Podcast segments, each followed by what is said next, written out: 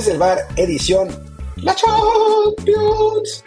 Y sí, hoy vamos a hablar del sorteo de la Champions. Estoy en un aeropuerto, así que espero que no se meta mucho ruido, pero hablaremos de eso. Luis, después de hacer un episodio de sorpresa, de emergencia, sobre la selección mexicana, ya se volvió a ir de vacaciones, así que me toca a mí solito hablar de el sorteo de la Champions con el grupo de la muerte, que ahora sí es un grupo de verdad de la muerte, otros grupos fáciles como, el, como los de, pues el de Real Madrid, el de Manchester City, bueno, Real Madrid no es tan fácil, el del Manchester City sí es una, una burla, pero bueno, era de esperarse también porque, pues a final de cuentas, es la primera ronda, son 32 equipos, ya sabemos que los más grandes son cada vez más poderosos, tienen eh, cada vez más diferencia en comparación de los otros equipos, pero bueno, en fin, siempre da buenos partidos, es el torneo de fútbol más interesante del mundo, sin duda alguna. Digo, atrasito la, digo, de ellos está la Premier, pero, pero la Champions tiene ese sabor de que son equipos de distintos países que están en Madrid y el Barcelona. Hay equipos chicos como el Arsenal también que van a tratar de dar la sorpresa. En fin, vamos a hablar de todo esto. Pero yo soy Martín del Palacio eh, y los invito a que nos escuchen en las plataformas que ya conocen, Spotify, Google Podcast, Apple Podcast, Amazon Podcast, también ahí estamos. En fin, en la que quieran y que nos dejen un review de cinco estrellas. Hoy no tengo reviews porque el Luis no me pasó, pero pues ya les leí algunos en los otros episodios y ya a partir del lunes que volvamos a nuestra eh, pues emisión normal de, que estemos los dos, pues ahí eh, podremos hablar. Quizás hasta volvamos el domingo con el de GP Fans. Pero bueno, en fin, vamos con lo que sucedió en la Champions League, en el sorteo de la Champions League, arrancando con los premios individuales, que bueno, por lo menos, digo, yo, yo creo que Messi es el mejor jugador de la historia, creo que Messi va a ganar el balón de oro, creo que probablemente merezca el balón de oro, no por lo que hizo en el, en, el año, sino por el Mundial, que es el torneo más importante del año, donde fue el mejor eh, jugador sin duda y fue campeón del mundo, eh, pero era ridículo que estuviera nominado en esta terna de el mejor jugador de competencias europeas, porque, digo, se les ocurrió incluir el Mundial nada más para poder poner a Messi, pero la realidad es que en competencias europeas Messi no hizo nada,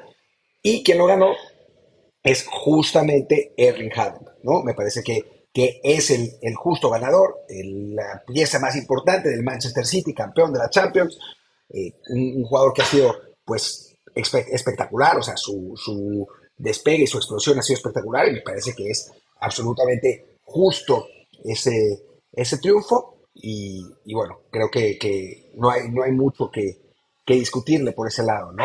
y después, no, no, voy a opinar muchísimo del de femenino porque la verdad no lo sé, prefiero dejar a, otra gente que sabe más de, este asunto. En cuanto al entrenador, digo, dicen, dicen simplemente para que, para que no se enojen, eh, dicen que el, el, premio fue, fue merecido,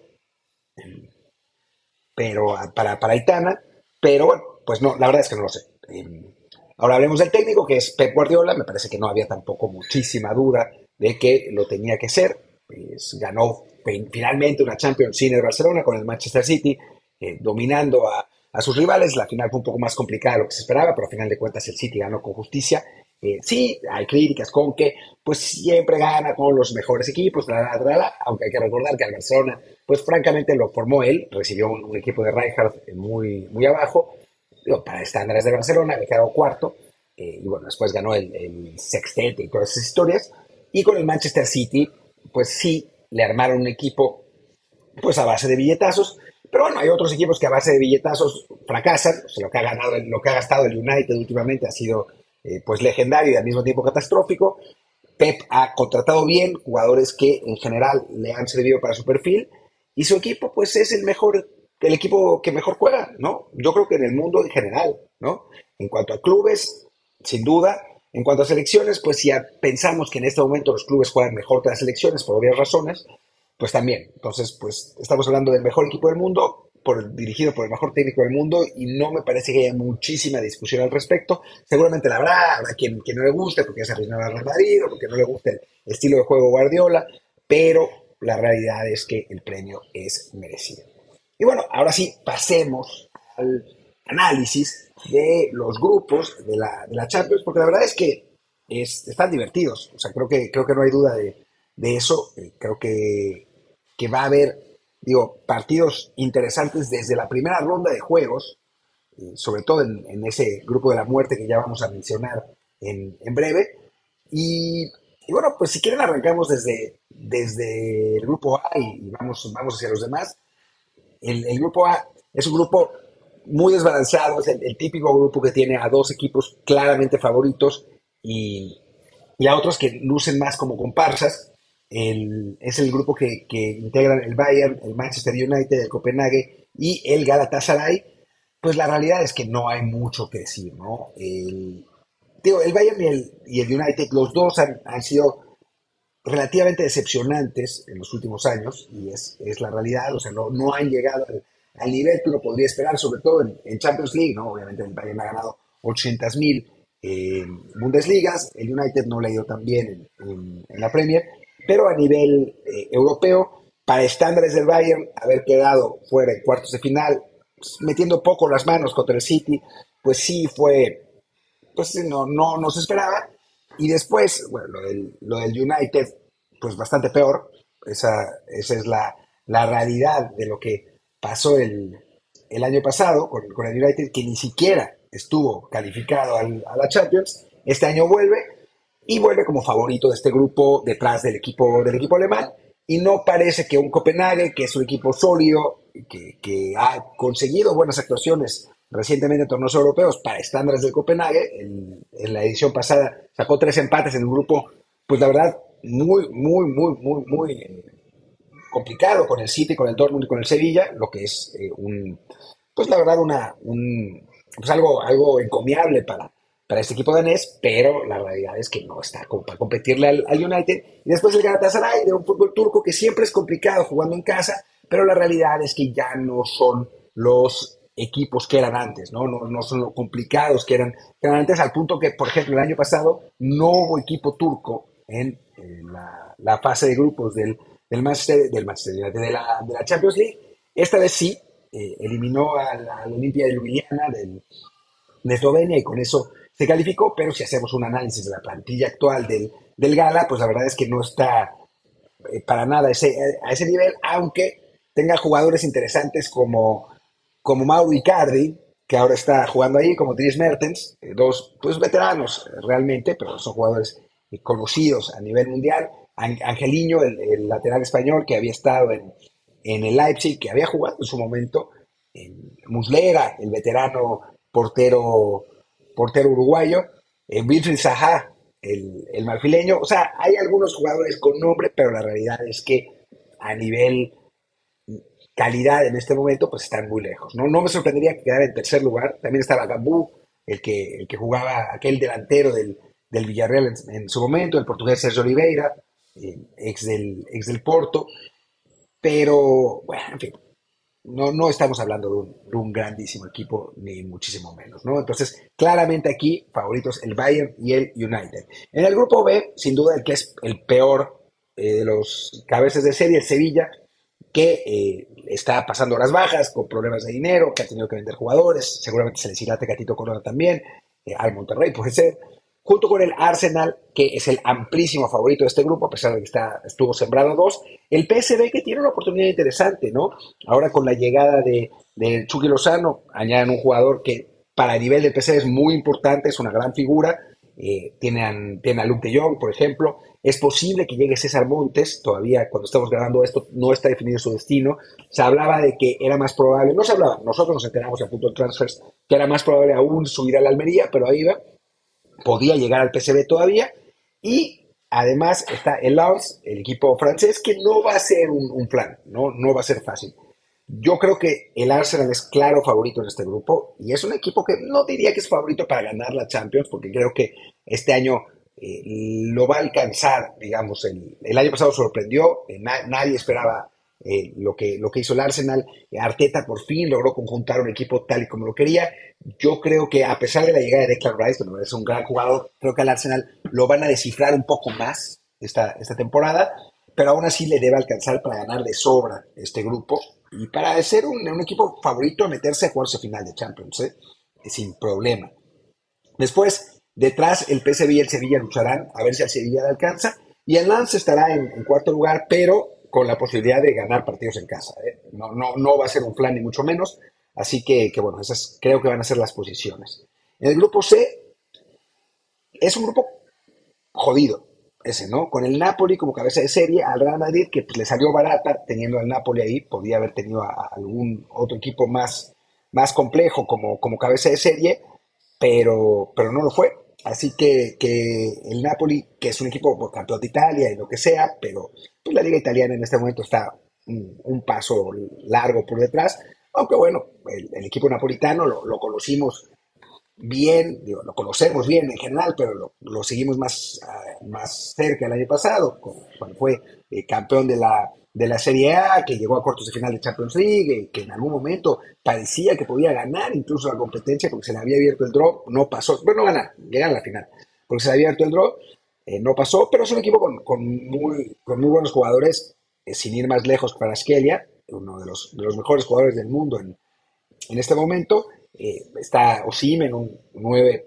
de, gran nivel, George Jesus, el, central, está Meret, eh, excelente portero, eh, Zielinski, el propio Politano, a ver si juega. En fin, hay, hay varios jugadores muy interesantes en este equipo. Lobotka, el, el, medio, el medio centro, Aguisa, que hace, que hace paraje con él. Es un equipo muy, muy de, muy buen nivel y que en, este grupo tendría que aparecer como eh, segundo favorito detrás del Real Madrid, que siempre va a ser favorito en cualquier competencia en la que participe, sobre todo en la fase de grupos. Creo que no, no hay duda que, el equipo merengue que quizás pierda un poco por, bueno, por la lesión de Courtois, eh, obviamente que perder al mejor portero del mundo durante toda la temporada siempre será complicado, o sea, no es, no, no, no hay que engañarse tampoco y por más que, haya llegado Kepa y que, bueno, que Lunin esté ahí, no, hay, una gran diferencia entre, entre Courtois y, prácticamente cualquier otro portero a nivel mundial. Para mí es uno de los mejores del mundo, si no es que el mejor. Em, pero bueno, sigue teniendo una. Eh, digo, y salió se fue Benzema, obviamente un, jugador muy importante a quien no han reemplazado, lo que es, es un poco raro, también seamos absolutamente sinceros. Pero es un equipo que tiene a, jugadores como Vinicius, que es uno de los mejores del mundo actualmente, a Bellingham, que ha llegado muy bien, la verdad, eh, del, desde el Borussia Dortmund ha, encajado perfectamente bien, a Lava, a Militao, a Rodrigo, a ver si Camavinga da, da, el paso finalmente, a Valverde, que a mí me, parece un, jugador espectacular, que, me encanta, eh, Rudiger, eso de que es un muy buen equipo, ¿no? este Madrid, que, que bueno, obviamente va a salir como favorito en el grupo, pero que pues es un grupo complejo, ¿no? O sea, seamos, seamos totalmente claros. O sea, no solamente es el Napoli, sino es el Braga, que es un equipo difícil en Portugal, eh, eh, que el año pasado estuvo ahí peleando arriba, lo que no es algo normal en Braga. En fin, es normal que esté jugando en las, que esté en las primeras posiciones de la tabla, pero no que esté peleando casi hasta el final de la, de, la Liga Portuguesa. Al final no ganó, pero eh, es, eh, lo, ha hecho muy bien. Vamos a ver ahora su, su plantilla para este año, porque la verdad es que no he seguido a los jugadores que llegaron esa temporada. Eh, al final de cuentas, creo que ya no estoy seguro, pero me parece que sí se fue al final de cuentas Ricardo Oliveira. Ah, llegó Mutiño, claro. Llegó Mutiño, uno de los mejores jugadores portugueses de los últimos años, que ya no andaba tan bien en Bulls, pero en el, en el Braga seguramente eh, irá, irá para adelante. Ricardo Horta sigue ahí. ¿Se acuerdan que se iba a ir para que jugara Laines? Pues al final ahí sigue, como calificaron a Champions, pues se quedó y ahí se quedará. Eh, está Álvaro Jaló, está André Horta, está Del Ruiz, el, el, el 9 del equipo, está Fonte, el, central de la selección. Es un equipo competitivo, no es un excelente equipo, pero es un equipo que, que sin duda va a ser competitivo y que, que le puede hacer partido al, al, Madrid, ¿no? Pasó fácilmente la ronda de, calificación de la, Champions este año, comiéndose al TSC de Eslovenia y al Panathinaikos eh, fácilmente. Y creo que, que, va a ser un, equipo complejo, ¿no? Sin duda para, para el Madrid. El año pasado terminó con 78 puntos, al final tercero en Portugal, pero pues, pero no, no, no va a ser un, plan. Y el cuarto es el uno en Berlín, el equipo que actualmente encabeza la Bundesliga. Obviamente estamos hablando de, es una Bundesliga muy, muy, pues incipiente, ¿no? Con solo dos o tres partidos, pero bueno, ahí va, líder por encima del, Manchester United. Ha sorprendido el equipo berlinés desde, desde su llegada a la primera división ha ido en ascenso. primero terminó un décimo, después séptimo, después quinto, después cuarto. Con eso se metió por primera vez en la historia de la Champions League. Además es un, equipo muy padre, la verdad, en el que los, em, bueno, que es como en casi todos los casos de los equipos alemanes, es propiedad de los socios. En, en Alemania es así. Pero además los socios participan mucho, ¿no? Y tiene jugadores interesantes. Diogo Leite, el central portugués, Gosens, el, lateral que antes estaba en el, en el Atalanta, eh, Brendan Aronson, eh, que se hizo expulsar la, la, semana pasada de la manera más tonta del mundo y aún así ganaron 4-1. Kevin Volland, aquel delantero que jugó en, el, en, la selección alemana. Kevin Berens también, otro, otro delantero. Juranovic, el, el defensa croata que estuvo, que estuvo en el Mundial. Es un equipo complicado. Geraldo Becker, el surinamés que ha jugado contra la selección mexicana, es un equipo, de nuevo, no top, ni mucho menos, pero que va a ser bien complicado, ¿no? Y con, un estilo muy intenso, eh, con mucha presión, muy, muy dinámico. No le va a ser fácil al Madrid ni al Napoli. Creo que van a pasar, pero fácil, fácil, fácil no va a ser. Eh, vamos entonces ahora a una pausa y regresaremos para hablar de los siguientes grupos.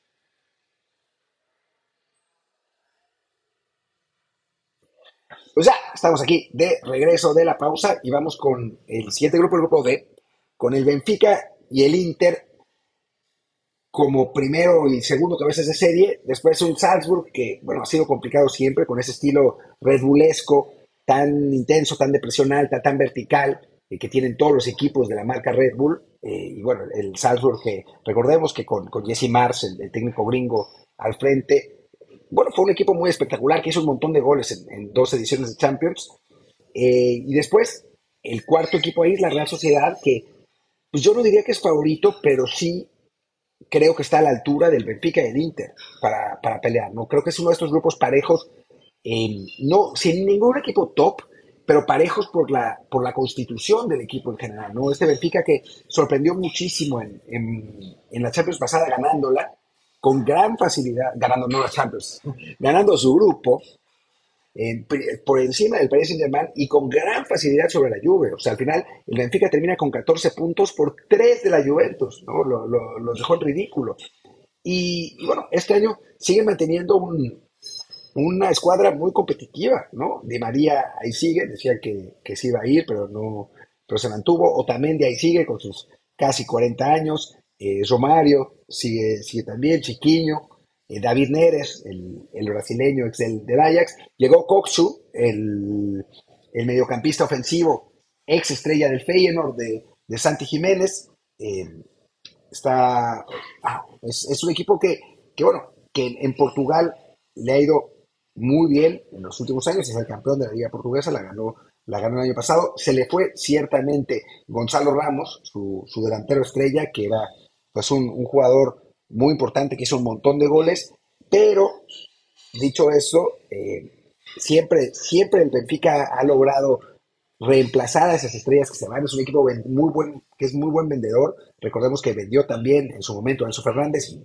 pues, no se despeinó absolutamente para nada. Está, está ahora Gonzalo Guedes, el, el exjugador del, del, Wolves y bueno, del Valencia y del Paris Saint Germain, que busca recuperar su carrera en, el equipo benfiquista eh, y creo que, bueno, que es, es, un equipo que va a estar ahí peleando en, el grupo, junto con el Inter, que el Inter, pues sabemos que es un poco, es un poco una, una suerte de incógnita, no, no tanto por, por la tradición o por la capacidad que normalmente tiene, sino dentro de un cierto nivel hasta dónde puede llegar. Recordemos que el año pasado llegó a la final, un resultado que nadie hubiera esperado y que creo que es pues prácticamente imposible que se repita.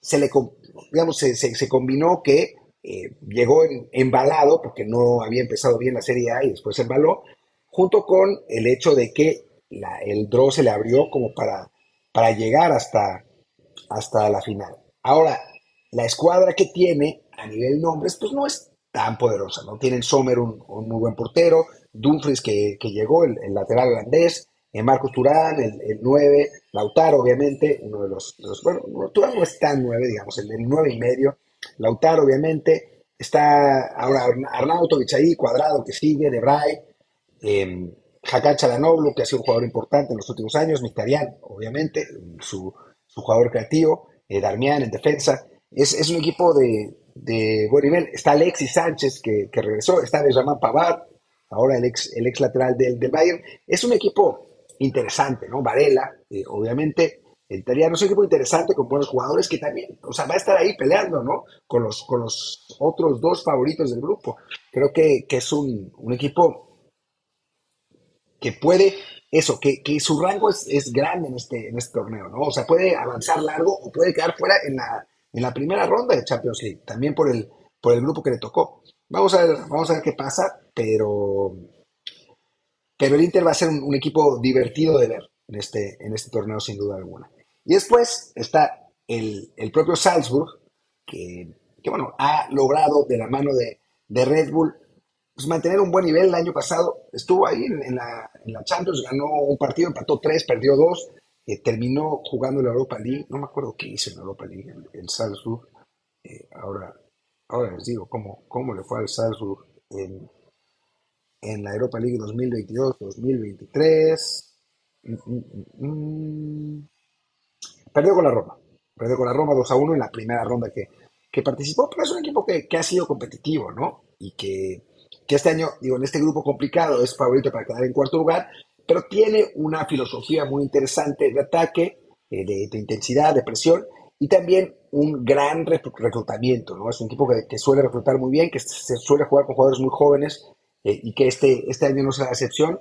Y va a ser, va a ser difícil, ¿no? Va, va, a poner las cosas complicadas a los equipos a los que, a los que les toca enfrentar. Y el último equipo es la Real Sociedad, que en España el año pasado, la verdad es que tuvo un muy buen torneo, terminó cuarto, eh, y que este año, sin tener los grandísimos jugadores, sí sigue, sigue teniendo futbolistas de, de muy buen nivel. Eh, eh, acá está, está el, el, gran cubo, está Andrés Silva, el, el portugués, Robana Normán, el, el franco-español, Bryce Méndez, que, que, ahora está en, la Real Sociedad, y bueno, la, la, la base vasca de Remiro, Subimendi, Subía, Subeldía, El Stondo, eh, Ander Barrenchea, Oyarzábal, el, el fino eh, mediocampista creativo, que es el capitán del equipo. Va a ser interesante el, el, grupo en general, va a ser complicado y va a ser sin duda cerrado. Pasemos ahora al grupo E, un grupo que, que, bueno, en el que el Atlético de Madrid es sin duda favorito, a pesar de que el Feyenoord era, era cabeza de grupo, el Atlético es sin duda favorito eh, por, por calidad, por nivel, por momento de forma que vemos ahora, que la verdad es que el Atlético anda muy bien. Eh, pero la lucha por el segundo lugar va a ser, va a ser interesante, ¿no? Con un Feyenoord que, digo, en, no, yo no hubiera dicho que a priori sería favorito para el segundo lugar, pero en el grupo como se conformó, podría ser, ¿no? Eh, está también la Lazio, al que el Feyenoord eliminó en la ronda de grupos de la Europa League el año pasado. Recordemos que con un gol de Santi Jiménez gana 1-0 el equipo, el equipo holandés eh, y esa, ese resultado contra Lazio, un gol de Riñones que, en la que las pelea todas y, la termina metiendo casi eh, con, soplándole al balón para que ruede. Eso termina con el, con el Lazio eliminado, con la Lazio eliminada en, este, en esta Europa League. Y bueno, les toca, les toca volverse a enfrentar y bueno, ojalá que, que, se repita la historia, pero va a ser sin duda alguna un, duelo muy parejo. Y después el Celtic, el, equipo escocés, que ha ha sabido decepcionar en los últimos años en, competencia europea, a pesar de que siga dominando sin, sin mayor problema la, la, liga escocesa, pero que bueno, puede, puede terminar siendo peligroso. El año pasado quedó último de grupo, un grupo en el que se esperaba que compitiera más con el, con el Red Bull Leipzig y el Shakhtar Donetsk, termina, pues la verdad, muy mal, pero bueno, a base de, de jugadores japoneses, pues el equipo, el equipo escocés ahí sigue, sigue dominando la, la liga, la liga local, como le hemos dicho.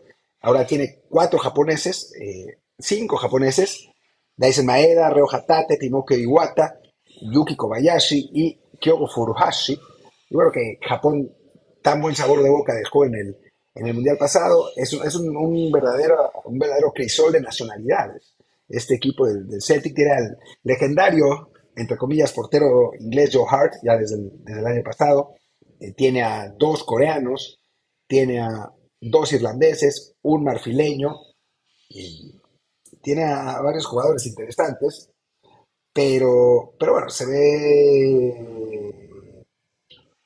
se ve complicado. Eh, se ve complicado que, que el Celtic logre pelear por, por algo en este, en este grupo, que si bien no es el grupo más complicado del mundo, sí me parece que tanto la Lazio como el Feyenoord, y ni qué decir el Atleti, están un, paso por encima. Eh, bueno, pasemos al siguiente grupo, que además aquí me apuran, que es el grupo de la muerte, entre el Paris Saint Germain, el Dortmund, el Milan y el Newcastle. Eh, es un grupo que, bueno, ¿qué decir? ¿Cómo, ¿Cómo saber quién va a ganar este grupo? Yo tengo mis favoritos que no, que no coinciden con los, con los otros, con, con algunas de las predicciones que he visto, pero para mí está muy claro que el Paris Saint Germain y el Newcastle son superiores a los demás. O sea, yo creo que, que, está clarísimo, no, no me parece que haya, que haya mayor duda eh, realmente. Este Paris Saint Germain que, al que creo que tener a Mbappé como cabeza clara de, del proyecto le va a ayudar, va a aliviar el ambiente del grupo. Sí, ya sabemos que Mbappé no lo seleccionaron como capitán y que bueno, que tiene problemas, que piensan que es un mamón y todo eso, pero en realidad me parece que es la figura ya completamente lógica de este equipo. Ya no tienen a, no tiene a Messi, no tiene a Neymar como para hacerle sombra. Y me parece con un equipo, pues, relativamente joven, con, con jugadores de segundo nivel, no top, pero de buen nivel. O sea, ahí llegó Asensio, está Gonzalo Ramos, que ya habíamos hablado, eh, llega Dembélé, sin duda alguna, Fabián Ruiz, Berratti, que ahí sigue, eh, Joaquín Pembe, que ahí sigue, eh, obviamente, Lucas Hernández. O sea, es un equipo que, que tiene muy buen nivel, que creo que le va a ayudar tener un perfil un poco más bajo y no la locura que, que estaba teniendo. Y después está el Newcastle, que, que se ha armado muy bien, ¿no? Hace de billetazos árabes sauditas y que va a ser un equipo complicado para, para, cualquiera. Es un equipo que ya es complicado en la Premier, es un equipo que no está todavía para ganar la Premier, pero sí para pelear por ir a Champions todo el tiempo quizá pague el, el hecho de jugar su, primer, su primera Champions en muchísimo tiempo, pero quizá no, ¿no? Y me parece que a nivel calidad sí está muy por encima del Milan y del Dortmund. O sea, el Dortmund que sigue peleando siempre por encima de sus, de sus recursos, pero que en realidad a nivel plantel no está como los otros dos. Y después el Milan, que para mí, yo sé que los románticos siguen pensando que el Milan sigue siendo un equipo protagonista y llegó a las semifinales el año pasado y no, no se puede diseñar, pero para mí ya no es el equipo que era. Eh, bueno, creo que no es para mí, sino para cualquiera, pese a lo de las semifinales. Y no creo que esté como para pelear, creo que está para intentar quedar en tercer lugar y calificar a la, a la Europa League. Vamos al grupo G, que me parece que es muy claro que el City y el Leipzig van a, van a calificar. O sea, no, no, no, tengo duda, porque además el Estrella Roja y John Boy suizo, pues no están ni muchísimo menos eh, al nivel como para, como para pelear estos dos. Y después en el grupo H, que bueno, el Barça por fin tiene un grupo en el que seguramente logrará romper su maldición y calificar a segunda ronda en la Champions League. ¡Felicidades! ¡Culés! ¡Lo lograrán! Porque bueno, si quedan fuera en un grupo con el Porto, el Shakhtar y el Antwerp, es como para eh, pues, no sé, eh, tirarse sobre una palanca y morir empalancados. Y después, para el segundo lugar, creo que, digo, me parece que el Antwerp todavía no está como para pelear. Yo vi los partidos contra el AEK y la verdad es que no trae mucho. El Shakhtar siempre es un equipo complicado, aunque no pueda jugar de local, aunque sea difícil, aunque su situación sea la que es. O sea, el Shakhtar es un equipo que en Europa pelea siempre y que puede pelearle al Porto, ¿no? Pero el Porto tendría que ser favorito para quedar en esa segunda posición en un fútbol portugués que cada vez genera más más talento, cada vez lucha más en Europa. El año pasado tuvimos al Benfica eh, jugando realmente muy bien. El Porto mismo anduvo también en, Champions y creo que, bueno, en este año quedará en segundo lugar. Y bueno, me cierran el Business Launch en el que estaba, así que pues los dejo. Muchas gracias a todos por, por acompañarme aquí en este análisis de los grupos de la Champions. Ya volveremos la próxima semana o el domingo con la edición normal de Desde el Bar. Yo soy Martín del Palacio, mi Twitter es arroba martín de ELP. Y bueno, el del podcast es desde el bar pod, desde el bar POD y el Telegram desde el bar podcast. Muchas gracias y nos vemos muy pronto. Chao, chao.